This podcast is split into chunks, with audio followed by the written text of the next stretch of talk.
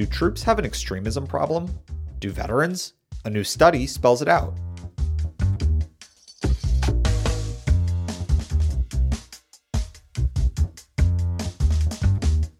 Produced by Defense News and Military Times, this is the Early Bird Brief.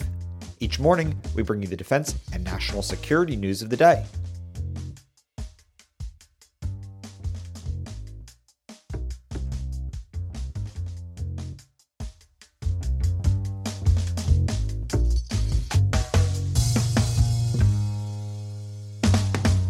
And what did the report recommend the Pentagon do to combat it all? We talked with military veterans and journalism fellow Nikki Wentling to learn more. I'm your host, Jonathan Lehrfeld. Today is Tuesday, January 16th, 2024.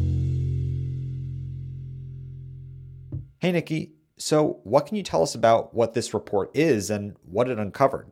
To talk about the origins of this report, we really have to go back to the attack on the Capitol in 2021, which, as of last week, has been three years ago now. Um, so, if you remember, there were lots of reports about service members and veterans being involved in the Capitol breach that day.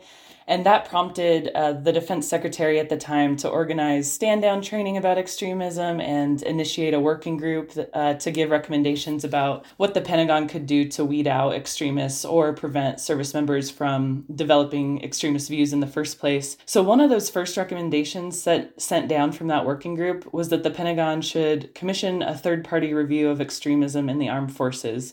Um, so that's what happened. The, the Institute for Defense Analysis was given the job of conducting that investigation and writing that report. The Pentagon's working group initially said the report would be finished and available to the public by June of 2022. Um, and that didn't happen. There were reports, you know, that the report was finished but not approved for release by the Pentagon. Um, so a bunch of advocacy groups and anti-extremism experts this year, or last year rather, called for its release. And the DoD Office of Inspector General noted a few months ago that it hadn't been released yet. So finally, in December, between Christmas and New Year's, this was this report was published online and you know we've read through it it's 262 pages long it includes 18 recommendations for the pentagon and how it can handle you know this complex issue of preventing extremism both while service members are in the military and after they exit the military. But the report did find some ongoing problems in the armed forces, correct? Right. So uh, to combat the problem of extremism in the military, the, the authors of this report, you know, made several recommendations. They first of all noted a couple of things that the Pentagon is doing wrong. So through interviewing more than 100 Defense Department officials, they discovered that some service members were confused about the definitions and standards that the Pentagon had put out, policing, you know, what extremist behaviors and activities were prohibited and what they were. Um, the authors said that the more unclear those standards were, the higher likelihood that the policies were going to sow polarization and division in the ranks. So, to avoid that, they suggested the Pentagon make things as clear as possible. And when talking about its, you know, zero tolerance for extremism, to not make it as much of a disciplinary message um, but rather to put the focus on the military's core values. So, you know, loyalty, respect, duty, honor, and then explain how extremist activities and being involved in those movement, movements, um, you know, actively work against the principles of the military. Uh, they also suggested that officers, you know, when they're faced with someone who is involved in some way in extremism, that they counsel and mentor those individuals before going straight to other punitive measures. You know, another big problem that they found and the, that the Pentagon is getting wrong was how the branches were flagging and reporting incidents of extremism. And that's a point we've heard multiple times before. Um, an inspector general report from December said basically the same thing that there were ongoing issues with how the services track and report data. Uh, so in this new report, the authors, you know, suggested again to streamline that data. And then, you know, another interesting recommendation was that that the Pentagon add questions about uh, participation in extremist activities in its process for granting security clearances. With all of the recommendations, they noted that at the end of the report that this basically equates to a large cultural change that's going to take a concerted effort over a period of time um, to really implement and see results with.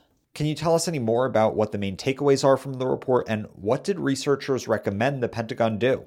You know, there's a lot of information in here. Um, the authors start by explaining that service members actually do not participate in violent extremism at higher rates than the rest of the US population, but it appears that way because of their participation in big public events like January 6th and the focus on service members being there. Um, they also said that you know reports about extremism in the military often fail to differentiate you know this occurring among active duty service members versus veterans. Uh, the authors wrote that you know extremism among the veteran community quote appears to be on the increase but that's not true with the population of currently serving individuals that said the authors did note that racism and sexism are ongoing issues in the armed forces and they made a point that even a small number of incidents of extremism in the military can lead to uh, significant repercussions for both the military and the nation as a whole.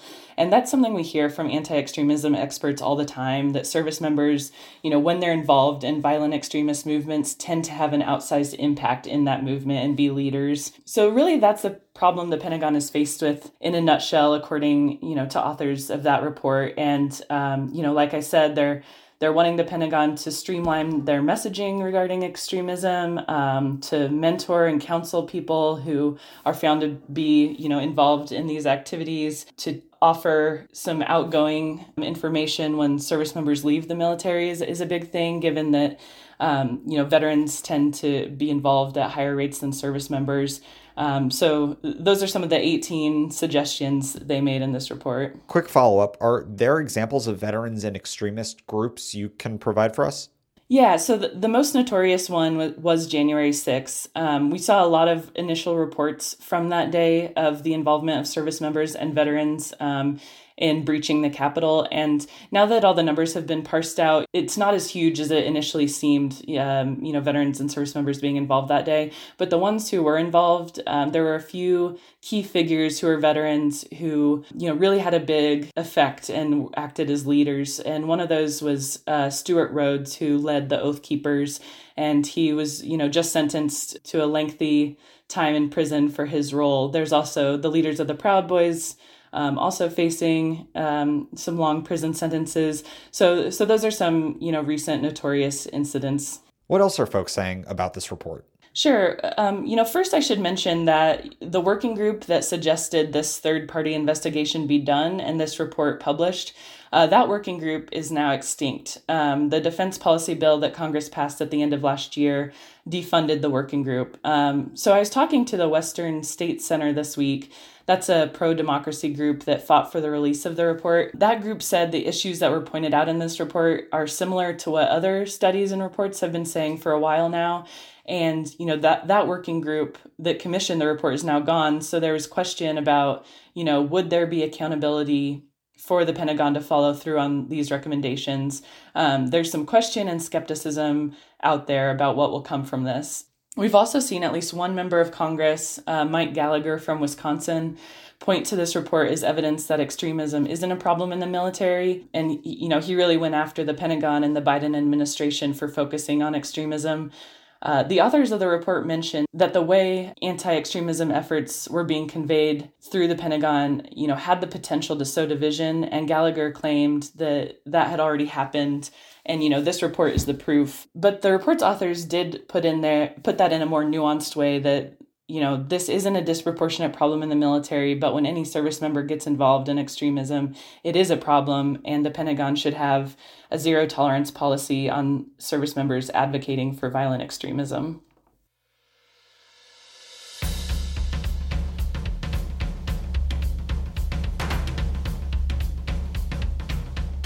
That's it for us this morning. To get more of the top stories and breaking news, go to defensenews.com slash EBB to subscribe to the Early Bird Brief newsletter. Please give us a like, rating, and a comment wherever you get your podcasts, and be sure to follow us on social media at defense underscore news and at military times. The Early Bird Brief is hosted by me, Jonathan Lehrfeld, and produced by Zamone Z. Perez. If you liked our conversation with Nikki, be sure to check out her work at militarytimes.com. Our editor in chief is Mike Gruss. Have a great day.